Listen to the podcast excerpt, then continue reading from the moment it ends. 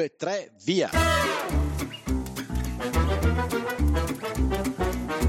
Benvenuti all'Italiano Vero, il podcast che ti insegna a parlare come un vero italiano. In studio Massimo, detto Cubo, da Bergamo, Paolo da Milano. E con noi in studio sempre ospiti mai visti e che non vedrete mai. Ma come che non vedremo mai? Eh, Paolo, è un podcast. Ah già! Cosa c'è di bello che poi rimarrà, immagino? Ci sono diverse cose particolarmente interessanti. Come ti dicevo, noi l'abbiamo immaginato come un anno un po' speciale per le nostre città, quindi questa cosa di metterci un po' in vetrina, di raccontarci, noi che tendenzialmente siamo un po' chiusi, abbiamo pensato che potesse essere importante, però nel 2023 comunque succedono tante cose. La festa delle luci in entrambe le città che ha portato tutta una serie di installazioni di luce nel centro storico di Bergamo e nel castello di Brescia è stata visitatissima. E oltre a questo evento, se vogliamo, ci sono tante cose. Sono, per quello che riguarda Bergamo, abbiamo rinnovato l'Accademia Carrara, appunto, con un nuovo allestimento, con nuove opere in esposizione, perché l'Accademia Carrara ha un patrimonio notevole di opere che non vengono esposte, che quindi sono nei magazzini. Una cosa molto importante all'Accademia Carrara, una volta si andava a fare anche gli aperitivi, era molto bello. Ecco, lo sapevamo, vero Paolo? Ci avremmo scommesso. E però devo darti una bella notizia, Max, nel senso che da quest'estate aprirà un vero e proprio bistro dentro il giardino ah. dove tu potrai fare aperitivi mentre io e Paolo andiamo a guardare i quadri di Botticelli e di Mantegna, va bene? Eh, sai che Francesco Max, Max è interessato all'aperitivo, è sempre stato interessato. Eh sì. E poi oltre a quello, oltre all'Accademia Carrara, qui noi ci siamo inventati un'altra cosa mettendo insieme le province, ci siamo inventati prima un cammino che ha inaugurato qualche giorno fa, che si chiama La Via delle Sorelle, sono 130 km di cammino da fare a piedi, quindi quel turismo lento, sostenibile, che negli ultimi anni ha portato alla riscoperta anche, non so, della via francigena, tanto per citarne una in Italia. Ecco, questa via passa attraverso 36 comuni ed è immersa nella natura. E poi entro la fine dell'anno arriverà un percorso ciclabile che unisce Bergamo e Brescia, sono 75 km. Bello. Che lambiscono il lago, le montagne. È un modo, se vogliamo, diverso di collegare due città, mentre per la ciclabile, anche tu che hai le gambe quasi allenate, Max, puoi farcela in mezza giornata. Per quello che riguarda la camminata, invece, ci vuole un po' più di tempo, uh, che è 130 km a piedi però puoi farne anche soltanto un pezzo e poi fermarti per gli aperitivi. E poi passa in Franciacorta e quindi per te che sei un noto estimatore della bollicina, questo potrebbe essere particolarmente utile, mi viene da dire.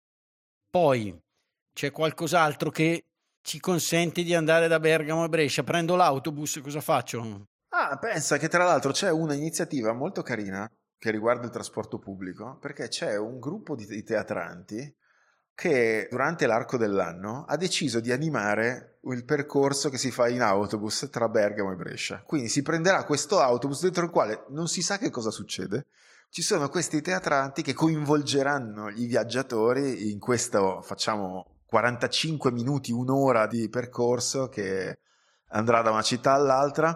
Abbiamo una grande fortuna che insieme Bergamo e Brescia rappresentano il quarto polo culturale italiano abbiamo cercato anche di costruire delle occasioni che magari esulano un po' dal tema culturale.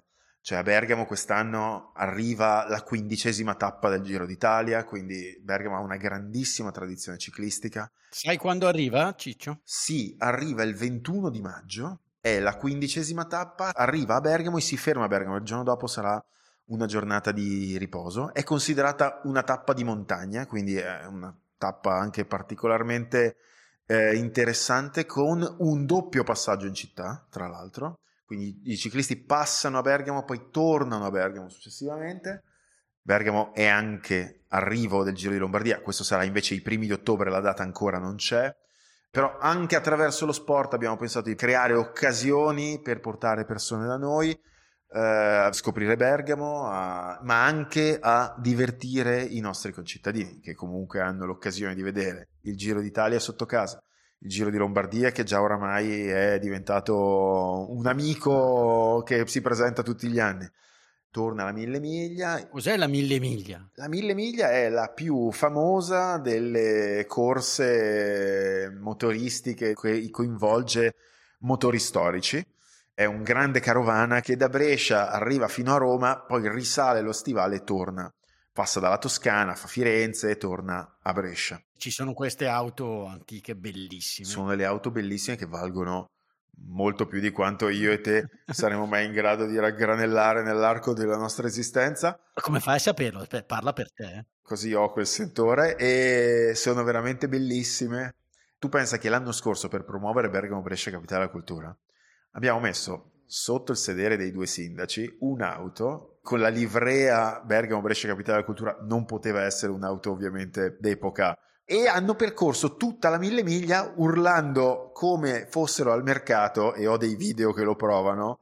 Bergamo Brescia Capitale della Cultura 2023 così dovunque andassero. Eh, quindi ci sono tutti questi video dove loro due si prendono in giro sono anche molto amici quindi è stato particolarmente carino e invece andando fuori Bergamo Ciccio mi hai parlato di taxi è una storia interessante anche questa perché il termine taxi pare che derivi da è il ramo germanico di una famiglia bergamasca che sono i, i, Tasso, la famiglia Tasso. La famiglia Tasso, dentro le varie branche di questa famiglia c'erano anche Torquato Tasso che ci ha devastato durante gli anni del liceo con la Gerusalemme liberata e suo padre che è meno conosciuto ma era un letterato pure lui e pare che siano stati in grado di ottenere gli appalti in Italia un pezzo di famiglia nell'impero asburgico un altro pezzo di famiglia per quello che riguardava la posta, il sistema postale, che quindi abbiano di fatto costruito il sistema postale e che da Bergamo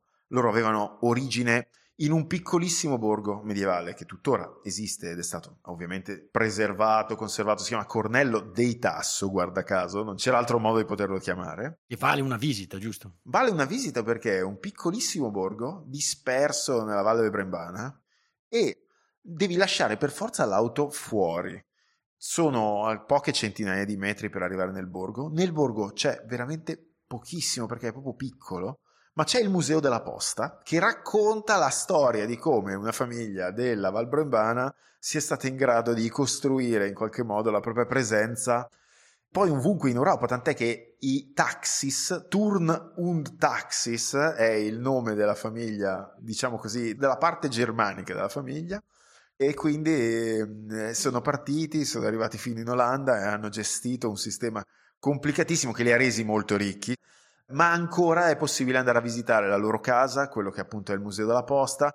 Per coloro che volessero stare a Cornello di Tasso, vi avviso, c'è un bed and breakfast solo che si chiama Il Nido dei Tasso, quindi non è che ci sia proprio tutta questa possibilità di affollare, c'è un'unica trattoria che fa tutto e sappiate che è come un buco nero, cioè si torna indietro nel tempo. Quando uno entra, sa quando entra, ma non sa quando esce, dipende dal, dalla predisposizione d'animo dei titolari. Si chiama Trattoria Camozzi. Grandi tifosi dell'Atalanta, quindi se siete esperti di calcio siete finiti. Paolo espertissimo, hai visto prima, no? Eh, sì, sì, tantissimo proprio. Quindi dovessi prendere un taxi a New York, e salgo gli racconto tutta la storia. cioè, tu sei bergamasco più o meno, gli dico. Eh? Ma tu pensa che tra l'altro durante il periodo del fascismo il termine taxi non si poteva utilizzare perché era un termine straniero e ci fu un dibattito su come chiamarlo e scelsero il termine tassi che ritornò in qualche modo a quella radice della famiglia, qualche... senza saperlo si tornò a parlare de, in qualche modo dell'assonanza coi tasso. Scusate l'interruzione. Ma cosa c'è Massimo? Vuoi raccontare già una barzelletta?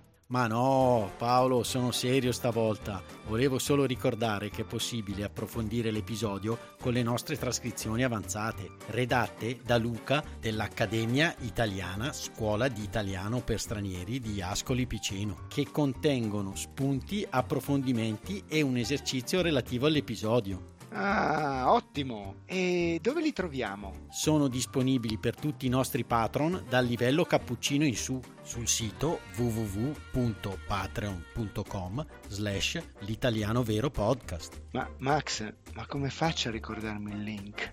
Dai Paolo, o prendi appunti come fai di solito, oppure selezioni il link presente nell'anteprima dell'episodio visualizzabile su tutti i podcast player. Ah già, allora vado subito a cliccare. Bene, buone trascrizioni a tutti.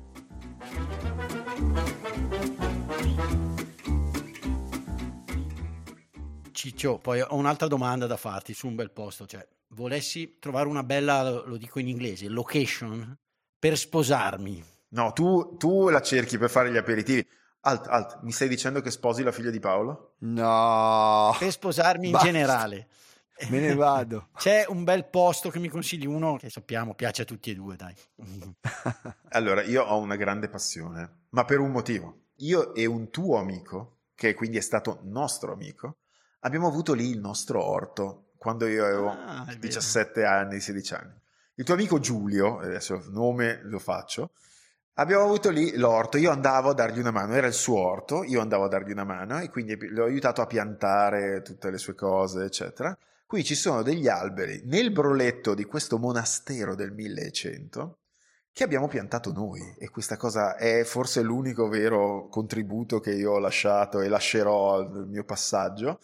Però questo monastero si chiama Monastero di Astino, è del 1100 Ed è praticamente in città. è praticamente in città, perché da casa mia saranno 15 minuti a piedi, dal centro di Bergamo saranno 5 minuti in macchina e si trova in una valle che è stata preservata, tant'è che è praticamente una valle agricola, ci sono poche abitazioni, ci sono molte più coltivazioni, una ciclabile che le taglia, che quindi che slalomeggia tra le varie coltivazioni e questo monastero del 1100 che è veramente stato risistemato solo da pochi anni da una fondazione. Per l'Expo, se non sbaglio. Per l'Expo da una fondazione che è la più antica fondazione del nostro paese, ha più di 750 anni e gestisce quella basilica di cui Bartolomeo Colleoni tirò giù un pezzo. E il monastero di Astino, la valle di Astino, è stata nominata nel 2021 dal Consiglio d'Europa Paesaggio d'Europa 2021. Quindi vale la pena andare a vederla. È un'oasi di biodiversità, non c'è solo il monastero. Dentro il monastero puoi fare gli aperitivi che a te sono tanto cari. No, ricordiamolo, adesso è stata presa in gestione giusto da un ristorante che ha addirittura 3 stelle Michelin. Eh sì, è vero. Cioè la parte sopra ha la presenza di Vittorio, che conoscono non solo i bergamaschi, immagino. Tre stelle Michelin ha locali anche in Cina, tanto per farci capire di che cosa stiamo parlando, una potenza. E gestisce una parte di ristorazione all'interno del chiostro. C'è un'altra parte al di sotto, al di fuori, dove ci sono un po' più abbordabile, se vogliamo, da questo punto di vista. Però Vittorio ha scelto di declinare la propria cucina in una maniera un po' più semplice per il luogo, perché è un luogo che ha una vocazione pubblica e quindi è giusto che venga fruito. E questo spazio dal 5 di maggio per tutta l'estate è anche luogo di divertimento, è anche sede di mostre fotografiche, c'è di fronte un orto botanico, realizzato anch'esso per Expo 2015, che è caratterizzato dal fatto che ha solo piante che usiamo per l'alimentazione.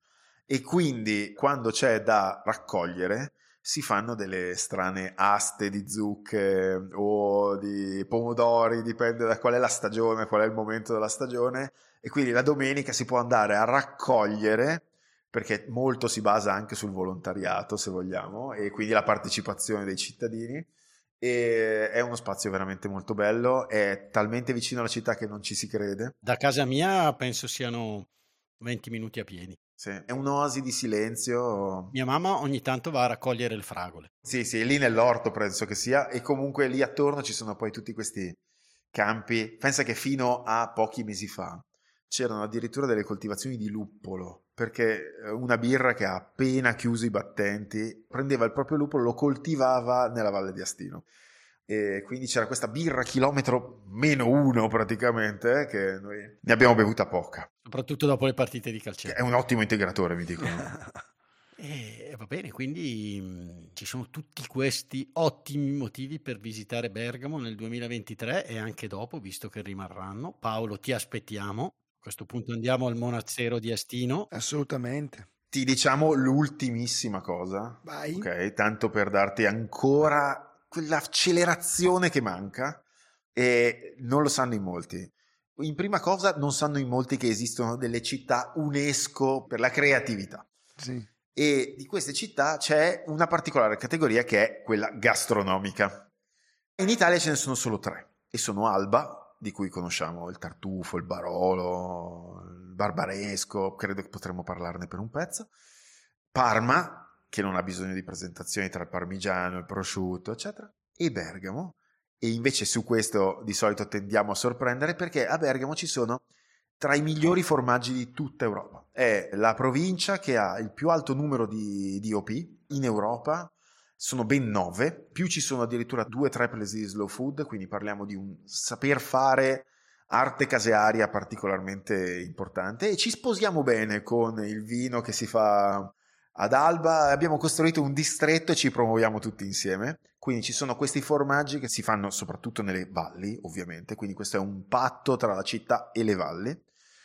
Io vi invito a venire a provare il taleggio, strachitunt, vieni, vieni e se proprio quando hai finito vuoi berci un bicchierino, abbiamo la più piccola 12G d'Italia, è un vino dolce moscato che si fa a Scanzo che è a 4 km dal centro di Bergamo è una zona di colline a sud della città e a settembre fanno la festa del moscato. Io faccio fatica quando vado alla festa del moscato poi a tornare a casa, ve lo dico.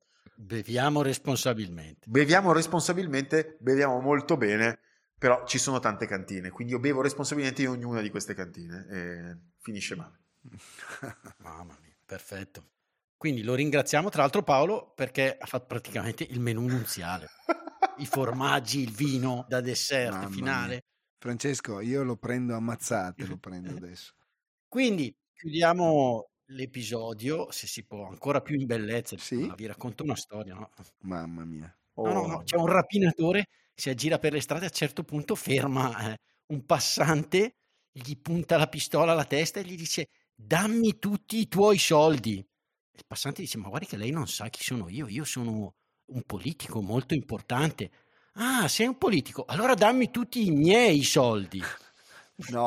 Mi è piaciuta un po' fine no. questa. No. Grazie Francesco, davvero. Ciao, ciao, ciao. Ciao a tutti gli italiani veri, grazie Ciccio. Ciao a tutti, grazie a voi. Chiudo cantando per poter così giocare nella squadra nazionale. Ciao, sono Massimo. Vi ringrazio per essere arrivati alla fine di questo episodio. Volevo solo ricordarvi che il nostro podcast è un progetto libero finanziato dagli ascoltatori e dalle ascoltatrici. Se ti sta piacendo l'italiano vero, ci piacerebbe che anche tu entrassi a far parte dei nostri sostenitori al solo costo di un caffè. Per farlo, seleziona il link Sostienici con un caffè che trovi all'interno della preview dell'episodio sul tuo podcast player oppure sul nostro sito web. Grazie mille e a presto!